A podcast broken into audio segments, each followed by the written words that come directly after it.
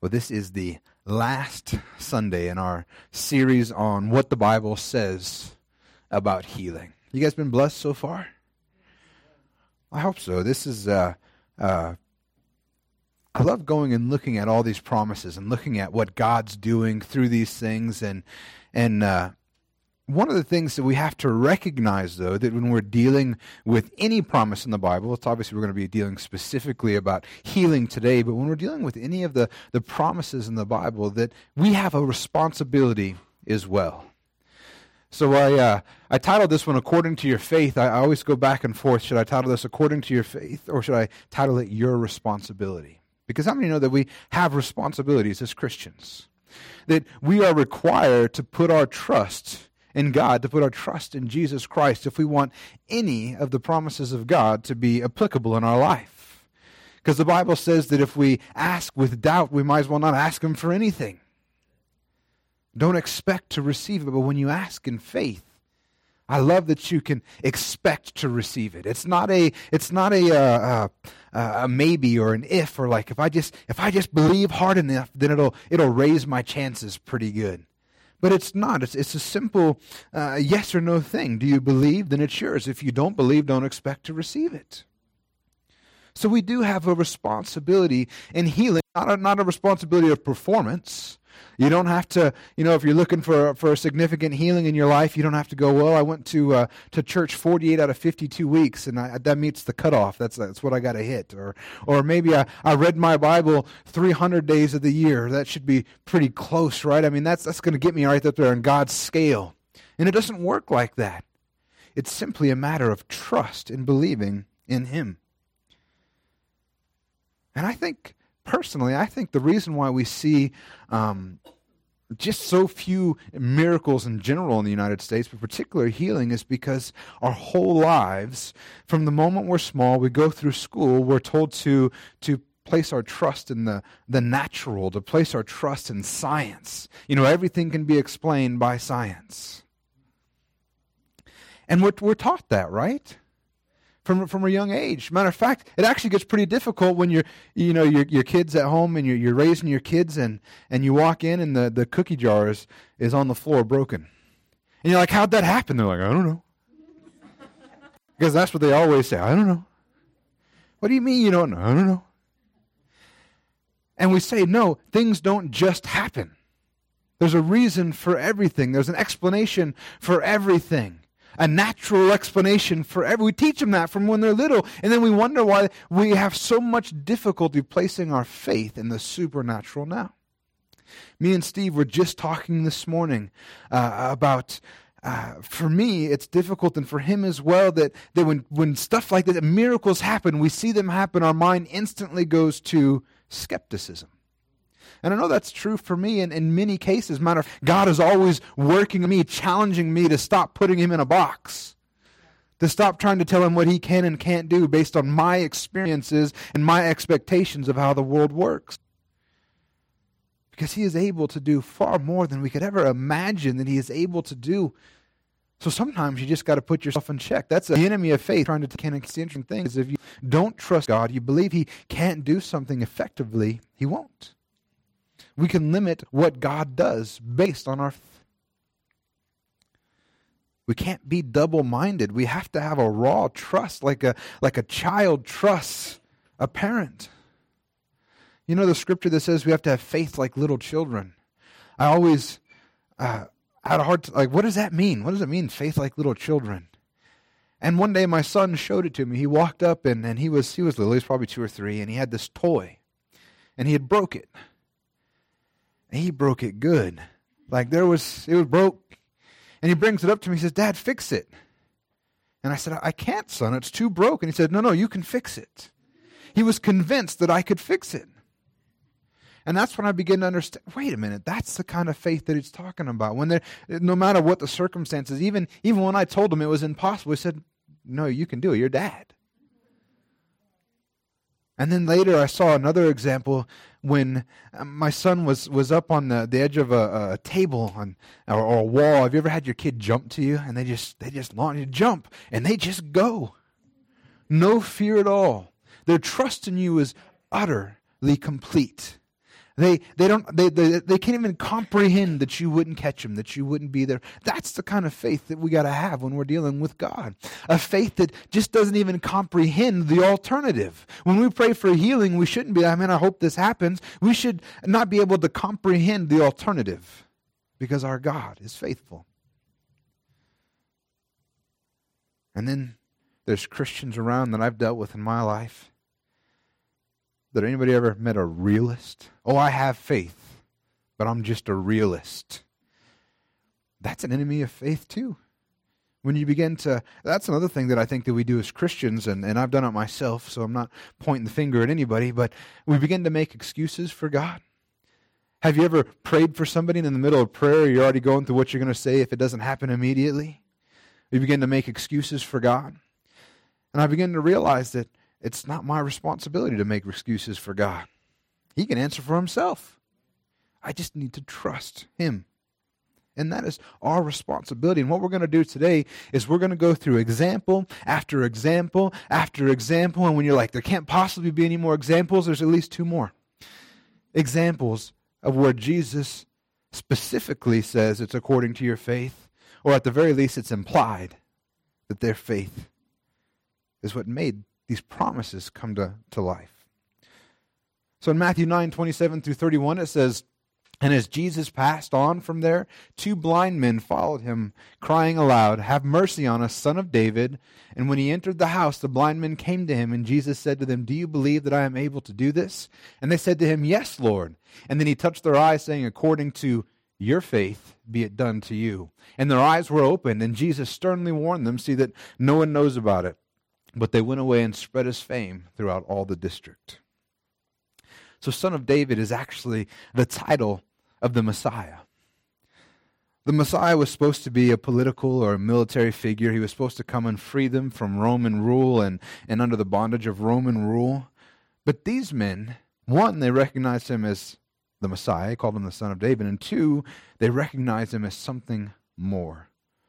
See, this is interesting because right now the Jews are convinced the Messiah is going to come and he's going to free them, and these guys are convinced that, that he's going to free them too, but in a completely different way.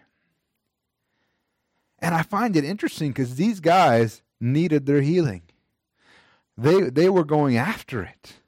Because Jesus, he's walking down the road, these blind guys are yelling after him, and he walks into somebody's house. And these just do, they just march right in. Just walk in. I mean, can you imagine having that kind of faith to walk into somebody else's house because you know that you're going to receive something there? Not only that, they can't see. Maybe they didn't even know they were walking to a house. I don't know. But they walked into these guys' house and they said, Son of David, have mercy on us. Aren't you glad that we serve a merciful God?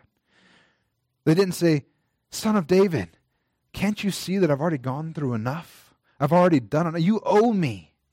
They said, No, have mercy on me and they risk going into someone's house uninvited because they believe so thoroughly that Jesus could do this for them. And Jesus is only concerned when he looked at him and he says, Do you believe that I am able to do this? You know, when we come up to get prayer, that's one of the things that he's asking us right now. Do you believe that I'm able to do this? Most of us don't have the faith to get a headache cured, let alone uh, a devastating disease, a life threatening disease, because we don't believe they can have. We've been taught our whole life that if, if medical science can't figure it out, what is good for it? Jesus said, Do you believe I can do this? And they said, Yes. And he said, Well, then let it be done to you according to your faith. Now, that's an interesting thing because what if they didn't believe? What if they just said they believed? What if they were just doing the right things? You know, that's true in every area of Christianity. That's why people have sat in church their entire life and they're still not saved. Because they're doing all the right things. They're hitting all the right check marks, but they don't actually believe. And Jesus said, Do you believe? They said, Yes. We'll, you know, they, they could have said, We'll say anything. Just go ahead and have mercy on us. But no, they, they really believed, and we know that because their, their eyes were made clear and they could see. And then something amazing happened. Jesus, this is funny because Jesus is like, don't tell anybody. And they're like, yes, sir. Hey, guess what happened? And they told everybody. they went around, and his, his, his fame spread throughout all the district. See, that's what happens when God touches you for reals. You can't hold it in. You got to tell somebody. You can't you can't hold it inside of you because God's just done an amazing thing. You know, you want to see churches grow in the United States. Let's let the supernatural run rampant again. Let's stop putting God in a box. Let's stop telling God what He can and can't do and say, you know what, God, we trust you. Do whatever you want to do. And we'll begin to see the lame leap, the blind see. I believe we'll see limbs grow back where people didn't have them. We'll see dead, dead men rise. Do you know what would happen to the church if that happened? It would explode. People would come to Christ from every direction. But right now, the church is, is so uh, uh, flaccid. The church limp anything. We don't trust God for anything. And people go, why would I go to the church? It's not any different in there than it is out here. Church, we have to start trusting that God is who He says He is. He'll do what He says He's going to do. A similar story happens in Mark 10, 46 through 52. It says, And they came to Jericho. And as he was leaving Jericho with his disciples and a great crowd, Bartimaeus, a blind beggar, was son of Timaeus, who was sitting on the roadside. And when he heard that it was Jesus of Nazareth, he began to cry out and say, Jesus, son of David, have mercy on me. And many rebuked him, telling him to be silent. But he cried out all the more, Son of David, have mercy on me. That's a that's a interesting thing that we see that all the time. No one's trying to earn this promise from Jesus. They're just saying, Have mercy on me. And Jesus stopped and said, Call him. And they called the blind man, saying to him, Take heart, get up, he is calling you. And throwing off his cloak, he sprang up and came to Jesus. And Jesus said to him, What do you want me to do for you? That's a silly question. really? Can you not see I can't see? You can see, you should see that I can't see. But just what do you want me to do for you? Because the truth is, we still have to ask we still have to express faith by even asking. Do you know that that's why when we ask people to come up and pray, that's why we do it? Getting out of your chair, walking up in front of everybody to get prayed for is an act of faith. And Jesus says, What do you want me to do for you? It's also why when people come up, I ask, What do you want me to pray for? Because specific prayer gets specific answers. And Jesus said to him, What do you want me to do for you? And the blind man said to him, Rabbi, let me recover my sight. And Jesus said to him, Go your way, your faith has made you well. And immediately he recovered his sight and followed him on the way. Jesus said, Go your way, your faith has made you well. And he has a miracle happen. Jesus told him, Go his way. What was the natural response of this man after he got touched by Jesus? He didn't go his way. He got up and followed him on the way because he knew that this was a God who loved him. This is someone who had uh, cared about him and wanted something for him. But this this blind guy, and and you see it a little bit today, but particularly back then, if you had a defect, you were an outcast. You were like it's not like people were taking care of him. There wasn't somebody that was he was he was probably begging all the time. He didn't have anybody to take care of him, and he goes and he he risks the retribution of the crowd to cry out to Jesus. Matter of fact, they get mad, right? They're like, he's a blind guy is, is sitting on the roadside, he's crying, and, and he's asking them to, to have mercy on him, and they start yelling at him. Could you imagine if that happened today? People would be up in arms. But they rebuked him and said, What are you doing? Leave him alone because they didn't understand who Jesus was either. He doesn't want anything to do with you, just leave him alone. But it wasn't about how the people valued him, it was how God values us, which is independent of the things we do or what other people think of us. And he goes to him and, and he, they rebuke him and he says, Take heart, Rabbi, let me recover my sight. And he says, Go your way, your faith has made you well. I, I when I think about this, I think of the, the, the story of uh, uh, uh, is it Naaman? Is that the the the guy with the leprosy? Yeah. Sorry, there's too many names to remember in the Bible. Naaman, and uh, he gets up to him and he says, he asks the prophet to come out and heal him, and he's like, no, just go get, just go bathe in the in the river Jordan. And he's like, no, I thought you would come out and wave your hands and do some sort of chant, maybe a little magic dance, do some do something to make it happen. And and and finally his his servant says, if he asked you to do something great, would you have done it? He's asking you to do a little thing, just go do it. You know, sometimes you need people in your life that are willing to tell you that you're being stupid. You do. But he goes and he gets healed. And this is the same way too. Can you imagine? He's like, he's like, I'm I'm I'm gonna fight the crowd. I'm gonna get up to Jesus and he's gonna do something. Although, on the other hand, I guess he had it better than the guy that Jesus spit in his eye. But Jesus doesn't do anything. He's like, You're good. Go your way. You're healed. Doesn't even doesn't give the implication. He talked to him, touched him, prayed for him. He just said, Go your way. Your faith has made you well. It's interesting because part of it almost gives you the impression Jesus like, You don't need me, just trust. Because your faith has made you well. And immediately he recovered his sight.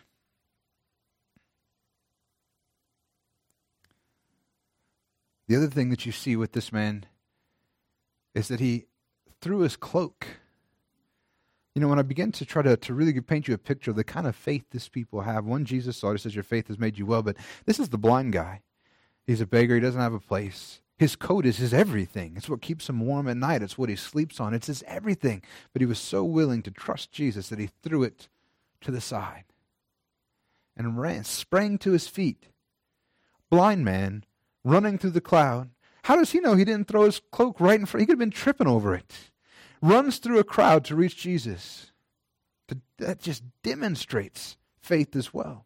That's why James said, You show me your faith without your works, I'll show you my faith by my works. It wasn't to say that your, your works is what saves you. Your works is what, what makes you right with God. What he's saying is if you're right with God, if you really trust him, it's going to cause something in your life. It's going to cause action. It's why Peter actually had to step out of the boat because faith without action is, is nothing. It's just words. And I love that he followed him. Has anybody ever met somebody that, that had a, a miracle take place in their life and then they just end up walking away? It's like they had some sort of holy slot machine. They went up, rang the thing, they got what they wanted, and they're like, oh, I guess I'm good now. And they just walk away. I don't even fathom that. How can you just walk away when God has touched your life? So much. But I've known people to do it. I knew a guy who was completely cured of pancreatic cancer, completely healed. Came to church like two more weeks and then never saw him again. How does that even happen? But like I said, these aren't the only stories. In Luke 17, 11 through 19, it says, On the way to Jerusalem, he was passing along between Samaria and Galilee, and as he entered a village, he was met by ten lepers who stood at a distance and lifted up their voices, saying, Jesus, Master, have mercy on us. It's interesting, these lepers are actually operating out of, out of a sense of respect. They recognize that they are, are not able to talk to Jesus. They're not able to, to get near him because that would actually make him unclean. He was a Jew. And they, from a distance, they begin yelling out to him and and Jesus they said Jesus master have mercy on us. And when he saw them he said to them go and show yourselves to the priests. And as they went they were cleansed. And then one of them when he saw that he was healed turned back praising God with a loud voice and he fell on his face at Jesus' feet giving him thanks. And now he was a Samaritan. And then Jesus answered were not 10 cleansed? Where are the 9 was not was no one found to return and give praise to God except this foreigner and he said to him, Rise and go your way. There's that word again. Your faith has made you well. This is an interesting situation because Jews and Samaritans don't live uh, together. They, they, they hate each other. They don't interact. Samaritan was a, a bad, you know, we have the saying, oh, it's a good Samaritan. But to them, it wasn't a, that wasn't a, a nice thing to say. If you called somebody a Samaritan, that was like cursing them out. But this disease was so bad they caused you to be such an outcast. It broke down all normal social normative walls. And, and these lepers, no matter where the background, they, they stayed in camps outside together. And like I told you uh, last week, these guys, they would walk around. They were required to walk around if they were in town with the bell ringing it, yelling, unclean, so that they wouldn't be touched by the other Jewish men, so they wouldn't be made unclean. They weren't allowed to worship, they weren't allowed to stay in the city.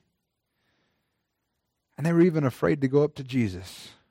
But they yelled out to him. They overcame their fear. They at least called out to him. And doesn't even say Jesus went over to him. He's like, Yeah, just go. You're, you're good to go. And they begin to walk. And you notice what he says is that that uh, it says, as they went, they were cleansed. Now that's some faith that you have to have. And when Jesus says, Go see the priest, you're healed. And they went, Are you sure? Because it kind of still looks like I have leprosy. Because Jesus said, You're healed. And they looked at their bodies and they went, Nope, that's not what the evidence is showing me. Anybody ever had something like that where you begin you begin to pray and trust God for healing and you look and you just look the exact same way? Whatever you're dealing with, it hasn't gone anywhere. You're still dealing with the very same thing. But Jesus says, Go see the priests. And as they went, they were cleansed. They had to take a step in faith.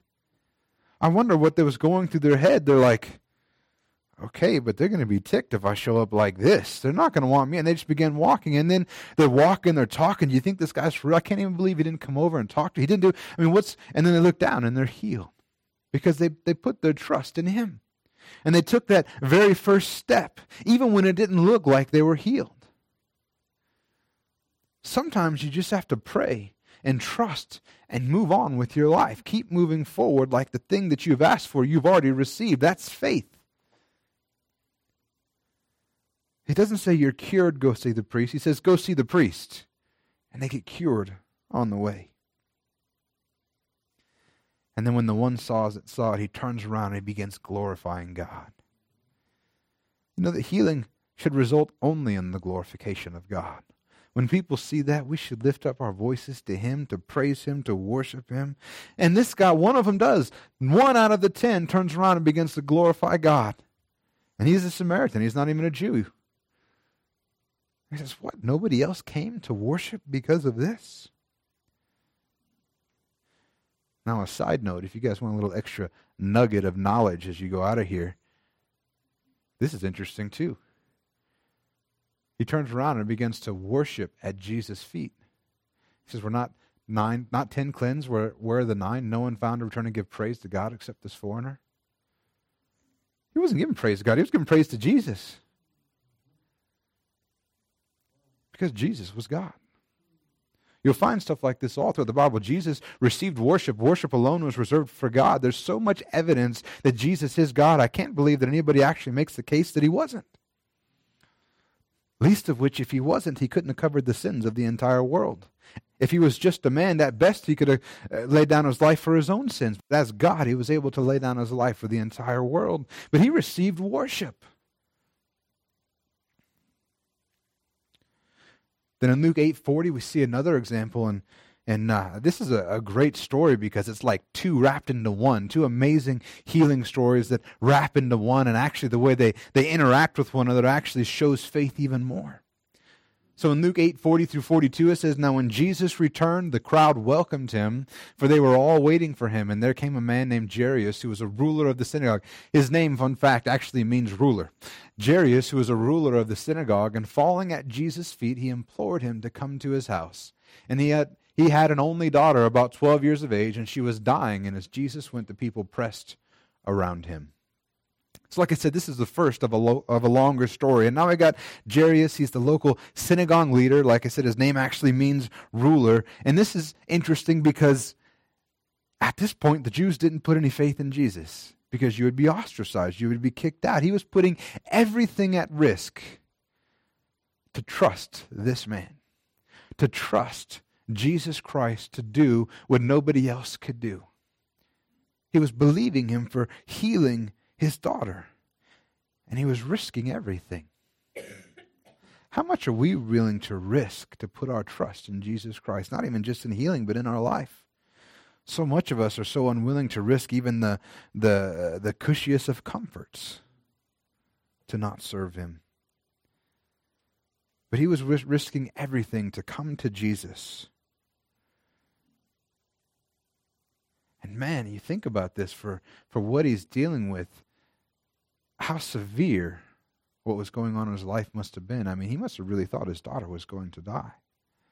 And on one hand, I'm so glad that he finally put his trust in Jesus. On the other hand, I, it breaks my heart that it had to come to this. Would this man have not came to Jesus if his daughter wasn't sick? I mean, how many of us in our own lives, we don't actually cry out to Jesus till our world's fallen apart? Instead of reaching out to Him when everything's going great. I think that our world would fall apart probably a lot less if we put our trust in Him and we served Him even when everything was going well. But I can't say too much because I see it all the time in my own life. Things get bad, I press in, I press in. Then things start going good, and, and I don't know how it happens. You just look up one day and, and you're like, I'm not where I was a few weeks ago. And I have to catch myself all the time to make sure that I'm staying in. See, that's the good for you, bad for me. Being a pastor doesn't automatically raise you to an elite level. You're just like everybody else, struggle with the same things. Maybe I'll talk to him about that. Maybe it would help me out if he gave me a little supernatural, uh, supernatural lift up or something. But I deal with all the same things. I deal with all the, you know, the same struggles. But I do know one thing. You know, you truly believe in something if you're willing to risk everything for it. That's why when we look at the martyrs of our faith, we're so impressed and amazed because we wonder would we do the same thing? Would we have the kind of faith to risk everything? To have our friends and family killed or even give up our own life? Would we be willing to risk even that for God? For what He's done for us? But he believed he was willing to risk everything to have his daughter's life saved. Like I said, the story goes on, and verse 43 it says, there was a woman who had a discharge of blood for 12 years, and though she had spent all of her living on physicians, she could not be healed by anyone. And she came up behind him and touched the fringe of his garment. And immediately her discharge of blood ceased. And Jesus said, Who was it that touched me? When all denied it, Peter said, Master, the crowds surround you and are pressing in on you. There's an exclamation mark because Peter's basically saying, Are you serious? Like everybody's touching you. What do you mean, who touched you? But this is an interesting story because the two interact in such a, uh, an interesting way to me. One, we have this lady. Everybody knows who she, I mean, she's got this disease for 12 years. Everybody knows who she is. Everybody knows what she's going through. I, I, guarantee you that people, when they saw her coming, they, they, they understood that if they got near and they touched her, they would be considered unclean. So she's going to brave the crowd, to press through no matter what they thought because she wanted to see Jesus. The, the amount of faith this woman had was, was amazing because not only was she braving the crowd, but she's getting ready to step in the way of Jesus going to heal the ruler of the synagogue's daughter. So not only is she is she bra- uh, braving the persecution and the retribution of the crowd, but also the local synagogue leader. Because what if she gets to him, Jesus gets distracted, and now his daughter dies? Could you imagine the what she would face from causing that kind of issue? And he goes and and she just she doesn't even want to talk to him. She's like, if I just touch him, if I just get close enough, I, I believe that if I can just get in his presence and touch it, that, that, that my daughter, that I will be healed. And she presses through everything. And then she gets healed. And Jesus actually feels power coming out of himself. And he says, Who touched me? I just felt power coming out of myself. And his disciples are like, Everybody touched you. What are you talking about, Jesus? And he's, she, she fesses up. She says, It was me. So we continue on. It says, But Jesus said, Someone touched me, for I perceived that power has gone out of me. And when the woman saw that she was not hidden, she came trembling and falling down before him, declared in the presence of all the people why she had touched him and how she had been immediately healed. And he said to her, Daughter, your faith has made you well. Is anybody noticing a pattern? As we go through. Your faith has made you well. Your trust has made you well. When we put our trust in Jesus, He's able to work in our lives in ways we could never imagine. And I find this interesting because Jesus didn't make a conscious decision to heal this woman. She reached out and she fought everything to take hold of what she knew to be true. Church, sometimes we have to have not only faith, but we have to have aggressive faith. Sometimes we have to press through everything and just take hold of the promise of God. Matthew 11, 12 says, From the day of John the Baptist until now, the kingdom of heaven has suffered violence, and the violent take it by force.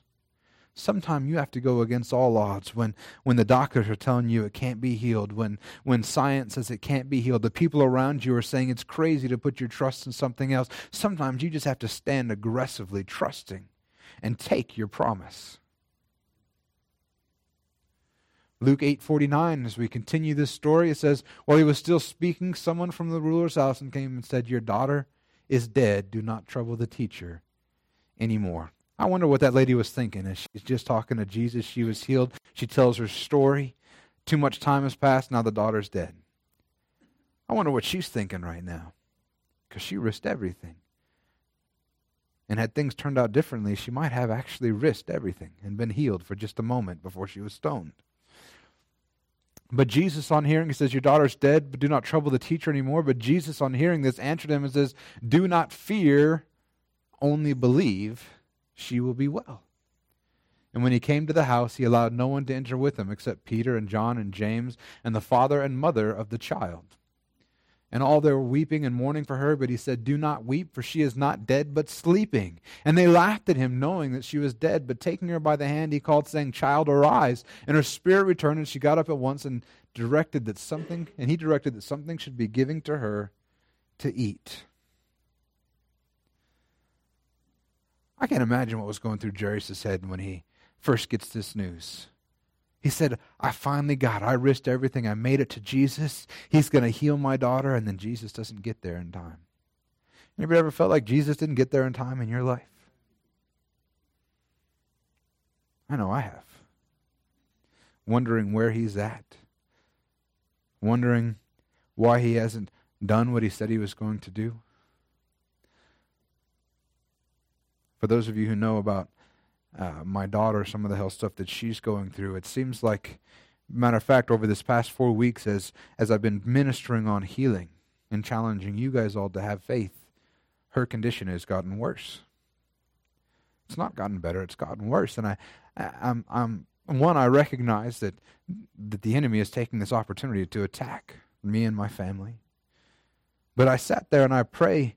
Uh, I've been I've been uh, when I pray in the morning lately, I've been writing letters to God instead of praying out loud, and um, it really helps me to to kind of just stay focused and and you know not repeat meaningless phrases. I'm really thinking about what I'm saying. But if I were to let you read my letters, you'll see that there's days where I'm asking God, why?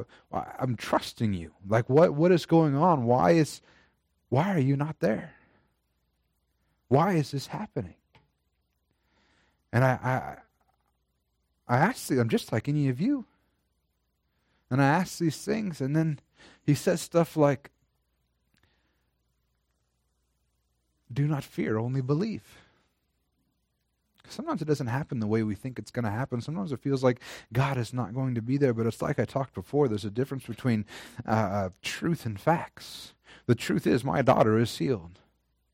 If you continue reading my prayers, you'll see that no matter what, I'm still choosing to trust Him because He is faithful. And I'm going to continue trusting Him, and my daughter will be healed one day. I don't know how long it's going to take, and, but I'm not going to give up. I'm not going to quit trusting. I'm going to be aggressive with my faith.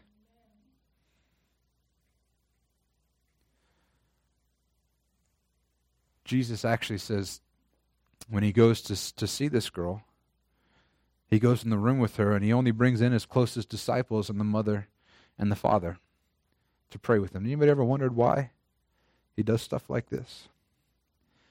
Because sometimes when you need to buckle down and trust God, you need to get the people in your life that are acting in opposition to your faith out of the room. You need to get people that are saying, you know, I'm a realist. This just can't happen. And why would you trust that? I mean, that's just it just doesn't make it. The people that are that are basically operating in the opposite of faith need to get out of the room. Not because their their lack of faith is going to somehow nullify your faith, but because they can begin to cause you to doubt. They can begin to cause you to question whether God will do what he says he's going to do. So Jesus takes him and he goes in the room, he gets everybody else out of the room. And he says, don't weep, she's sleeping. And they begin to laugh at him because it, it's obvious she's dead. But then he takes her by the hand and he says, Child, arise. I also love anytime you see this, when Jesus is praying for people to heal, he doesn't, uh, he's not begging God to heal her. Oh Lord, please, please heal this. Please, please make her rise from the dead. Oh Lord, please put her spirit back inside of her. He doesn't, he commands her to get up. We should pray the same way. We don't ask, we don't, we don't beg God to heal us, but instead we stand on the truth of the promise that we've already been given. We stand on the truth that we are healed. That's why if you ever see me praying for you for that kind of stuff, I thank God that these things are done and I take authority over what's going on and command it to go or to die or to be done with.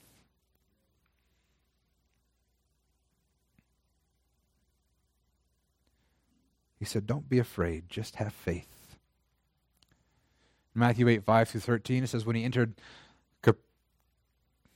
whatever that word is. A centurion came forward to him, appealing to him, Lord, my servant is laying paralyzed at home, suffering terribly. And he said to him, I will come and heal him. But the centurion replied, Lord, I am not worthy to have you come under my roof, but only say the word, and my servant will be healed. For I too am a man under authority, with soldiers under me, and I say to one, Go, and he goes, and to another, Come, and he comes, and to my servant, Do this, and he does it.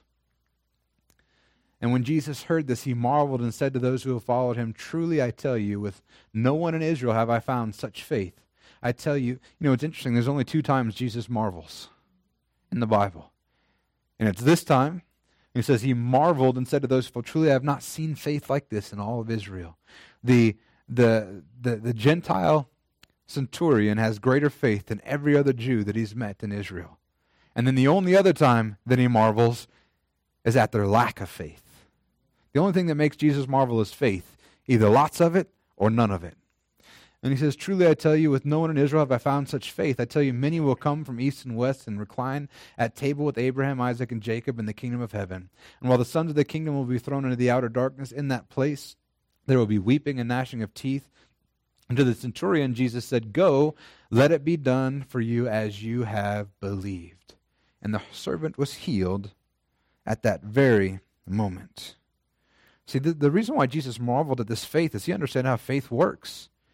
It's not some mystical thing. It's not some some uh, uh, uh, bucket you have to fill up. It's just a simple belief in that what you say is going to happen.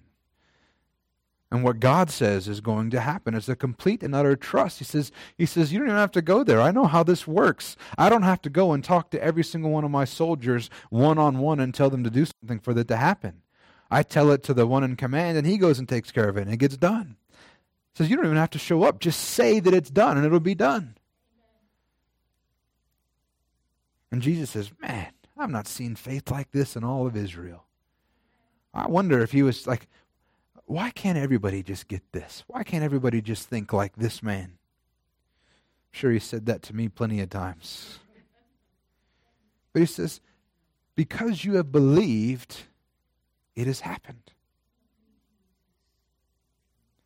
Because you have believed. I really hope you're starting to see a pattern in all of this. Because you have believed by your faith, be it done according to your faith. I'm going to run out of time here, so let me get moving. In Matthew 15, 21 through 28, it says, Jesus went away from there and withdrew to the district of Tyre and Sidon. And behold, a Canaanite woman from that region came out and was crying, Have mercy on me, O Lord, son of David. My daughter is severely oppressed by a demon, but he did not answer her a word. And his disciples came and begged him, saying, Send her away, for she is crying out after us. You know, as Christians, we should never send people away that are crying out for help. We should listen. We shouldn't be annoyed by them.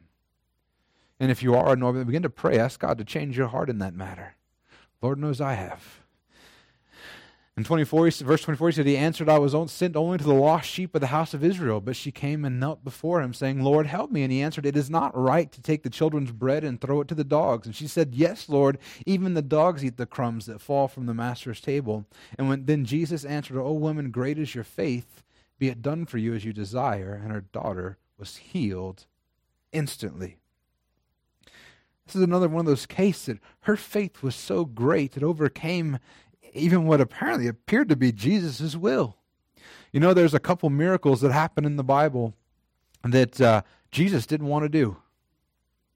Three of them. All of them at the behest of a woman. it's true. There's this one. She comes in and she begins to to cry out to him, and and and it wasn't his time. It's not that like we talked about last week. It's not that that God's will wasn't for her to be healed. It just wasn't His will at that time. He hasn't he hadn't been revealed yet. It wasn't time for him to step out into that role. It was still here for the Jews, not for the Gentiles yet. And and she's and her faith causes her daughter to be healed. If you want to know the other two times, it was we just talked about the woman that goes through and touches the hem of his garment, and then his mom.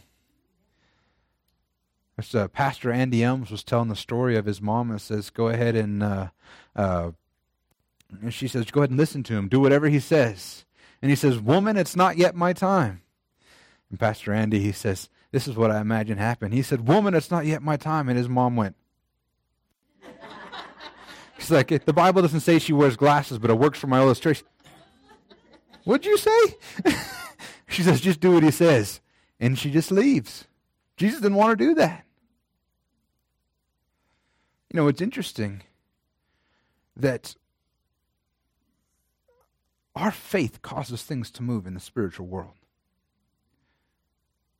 There's so many. You know, one of the things that I, I've seen, and this is not in my message notes today, but the truth is, is, is that when we stand in faith, I believe that, that sometimes God even answers prayers that aren't His will. And, and we can be aggressive in our faith and cause things. The reason why I say this, there's, there's two instances that, that uh, uh, one, uh, Jesus went to a town, they rejected him, and James and John, the sons of thunder, said, Let me call down heaven, or call down fire from heaven. And he said, No, you don't know what spirit you're of. He didn't say, No, that would be impossible. No, that wouldn't work. He said, You don't know what spirit you're of. But they, I believe they could have called down fire on that city.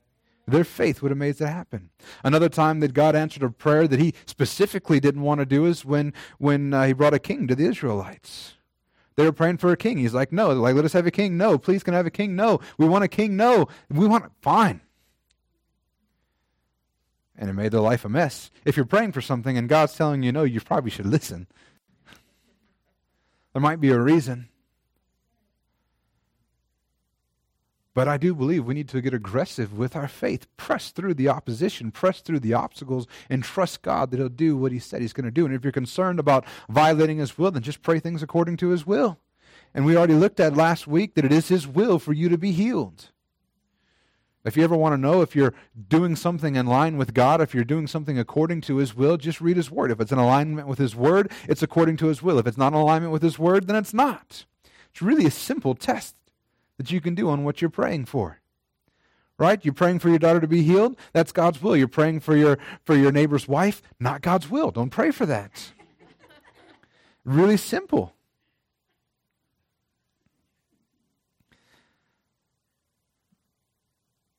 But we need to trust God and press through the opposition. She's a little bit ahead of her time. But he says, Oh, woman, great is your faith. Be it done for you as you desire. Matthew 8, 2 through 4, it says, And behold, a leper came to him and knelt before him, saying, Lord, if you will, you can make me clean. And Jesus stretched out his hand and touched him, saying, I will be clean. Other translations, he says, If you're willing, and he says, I am willing. The point here is that this was Jesus' will to heal this person. And it says, immediately his leprosy was cleansed and, and cleansed, and Jesus said to him, See that you say nothing to anyone, but go show yourself to the priest and offer the gift that Moses commanded for a proof to them. You know, we talked about some of the things of leprosy, but this guy, he gets healed by Jesus, and Jesus says, Go to the go to the priest and prove it to him, because there was a whole uh, uh, list of things you had to do to be to, to have leprosy dealt with. The priest had to look at it, and depending on what color the mark was, and if there was one mark inside of another mark, and there was this whole list of things that you had to do to be proclaimed fit for worship, to be clean. And once again, the leper is, is willing to stand against everything to be touched by God. And he says, You know what? You're healed. Go see the priest. Because this wasn't a show. This wasn't a magic act. This wasn't a, he just looked better, but he really wasn't. He was completely clean. And he went to the priest to prove that he was. Now, this one doesn't say that it was by his faith he was made well. It doesn't specifically say it, but we can look at his actions and know that he had faith. Because if you didn't believe that Jesus could do this, you don't go into the city where you're not supposed to be. You don't come up to a man who's not supposed to be in contact with you, let alone touch you, and, and talk to him. His actions demonstrated that he had faith that Jesus could do what he said or what he thought he could do. In Mark 2, 1 through 12, we see another, this one's the craziest story in the whole Bible about the amount of faith these people had. Because if this was my house, you're going to see, but if this was my house, I would not be a happy camper. Mark 2 1 through 12 says, And many were gathered together, so there was no more room, not even at the door. And he was preaching the word to them, and they came, bringing to him, this is Jesus they're bringing him to, says, bringing to him a paralytic carried by four men. And when they could not get near him because of the crowd, they removed the roof above him. And when they had made an opening, they let down the bed into which the paralytic lay. And when Jesus saw their faith, he said to the paralytic, Son, your sins are forgiven. Now, some of the scribes were sitting there questioning in their heart, Why does this man speak like this? He is blaspheming. Who can forgive sins but God alone? Ding, ding, ding. And immediately Jesus perceived in his spirit that they thus questioned within themselves, said to them, Why do you question these things in your heart? Which is easier to say to the paralytic, Your sins are forgiven, or to say, Rise, take up your bed and walk? But that you may know that the Son of Man has authority to earth, on earth to forgive sins, he said to the paralytic, I say to you, Rise, pick up your bed and go home. And he rose and immediately picked up his bed and went and went out before them all, so they were all amazed and glorified God, saying, We never saw anything like this. So here we go. They tore the roof off the house, guys. Think about that. If we were having a healing service and there was no room to get to the door and somebody busted a window to get in, you might see a pastor cuss. Stuff's expensive. See, here's the thing is, is that they trusted that he was going to do what he said he was going to do, and they were willing to do anything. And what I find even more interesting is there's no indication they were upset. Apparently, the people that own these houses are better men than I am. And this is always a challenge to me. Am I willing to, to what am I willing to endure to be there for somebody else? I think that should be a challenge to us all. But they had to really believe Jesus was going to do something to tear a hole in this person's house. I mean, they, they just ripped a hole in the roof. And they let him down. And then Jesus did something interesting. This is not what they were expecting. He says, Jesus saw their faith, right? How did he see their faith? Because they put a hole in the roof. And he says he saw their faith and he said, Son, your sins are forgiven. Like, Jesus, that's not what we came here for. He wants to walk. They didn't realize that that's a better thing. And I find interesting because he says, your, sons, your, your sins are forgiven. Then they freak out. Who can forgive sins? Only God alone. And Jesus is like, Are you getting it yet? But he said, Just to prove to you that I can forgive sins on earth, which is easier, forgiving sin, saying that your sins are forgiven, or telling or healing him? Which is easier? And what I find super interesting that in in this time it was easier for them to believe in healing than it was for the forgiveness of sins. It was like, yeah, we see, you know, we we've seen healing before. But the forgiveness of sins, oh, you can't do that. Today it's completely opposite, right? It takes a small amount of faith to trust God for salvation. We get saved. But to trust God for a supernatural miracle in our bodies, some of us can't ever get to that point. It's completely opposite. They said, This is crazy. You can't forgive sins. You're not God. And he's like, Yes, I am, but you know, let me prove it to you. And they heal the guy. And they're like, Healing, eh, it's pretty amazing, but uh, yeah, we've seen that but forgiving sins. It's, it's, it's, I don't know. I don't know if you guys think about that kind of stuff. It just blows my mind how things have twisted around. But he, he says he saw their faith. He literally saw their faith. It looked like a big hole in the roof. You don't have to put a hole in this building for me to believe you have faith, just so everybody knows.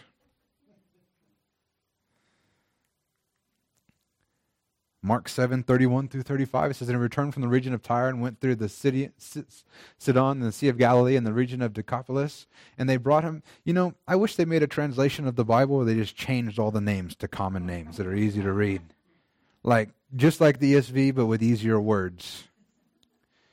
It says, you know, seriously, so they went to the city of, of Los Angeles and went through through San Francisco to the you know, it'd be easier if we could read the words, right? region of Decapolis, and they brought to him a man who was deaf, who had speech impediment, and they begged him and laid lay his hand on him, and taking him aside from the crowd privately, he put his finger into his ears after spitting, touched his tongue, and he looked up to heaven and sighed and said to him, "That Ephphatha, that is, be opened." And his ears were opened, and his tongue was released, and he spoke plainly. Once again, Jesus takes him away from the crowds. Why? Because he wants to get everybody away from that that's not going to trust, is not going to put their faith in what's going on. Sometimes you have to get away from people that are speaking negative things into your life. And then, this one once again doesn't say specifically anything about his faith, but once again, I would argue that his actions say everything. So he's sitting there and he's like, All right, I'm going to get healed. He's looking around and he looks up and, and he, he doesn't hear anything yet, but he sees this. And Jesus what willies him. Yeah, think about that. What kind of faith? That takes some faith to let someone stick their wet finger here.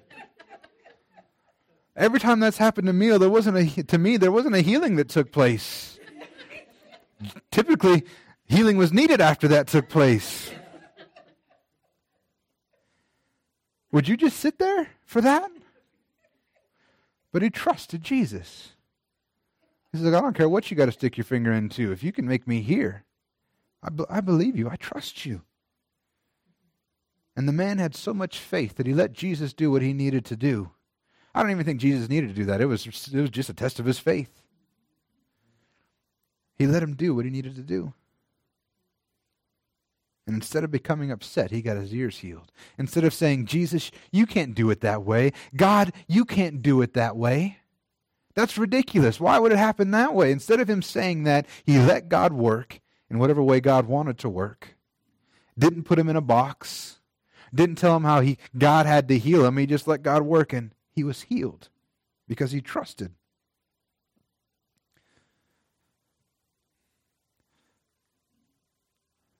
You guys mind if I go a little bit long today? Because there's a bunch of good stuff here. It's just over and over. Matthew 17, 14 through 20 says, And when they came to the crowd, a man came up to him and kneeling before him said, Lord, have mercy on my son. For he, actually, could somebody go in there and let the kids know that we're going to be a little bit long, just so they know? And a man came up to him and kneeling before him and said, Lord, have mercy on my son, for he has seizures and he suffers terribly, for he often falls into the fire and often into the water. And I brought him to your disciples, and they could not heal him. And Jesus answered, O faithless and twisted generation, why can you be healed? Because they're faithless. Oh, faithless and twisted generation, how long am I to be with you? How long am I to bear with you? Bring him here to me. And Jesus rebuked the demon, and it came out of him, and the boy was healed instantly. And the disciples came to Jesus privately and said, Why could we not cast it out? And he said, Because of your little faith. For truly I say to you, if you have faith like a grain of mustard seed, you will say to this mountain, Move from here to there, and it will move, and nothing will be impossible for you. Jesus rebuked the crowd for the lack of faith, he rebuked his disciples for the lack of faith. But the man still had faith in Jesus, as we'll see in a second. But he said lack of faith was the reason for your failure in this instance. So every other instance, we saw that it was their faith that made them well, and the reason why this one didn't work was their lack of faith. Says, How long Hey, everybody, this is Pastor Wayne. I apologize. We had some technical difficulties, so that will be the end of the message today. Just know that if you place your trust in Jesus, He is faithful. Hope this uh, series has been a blessing to you. Have a great day. Be blessed.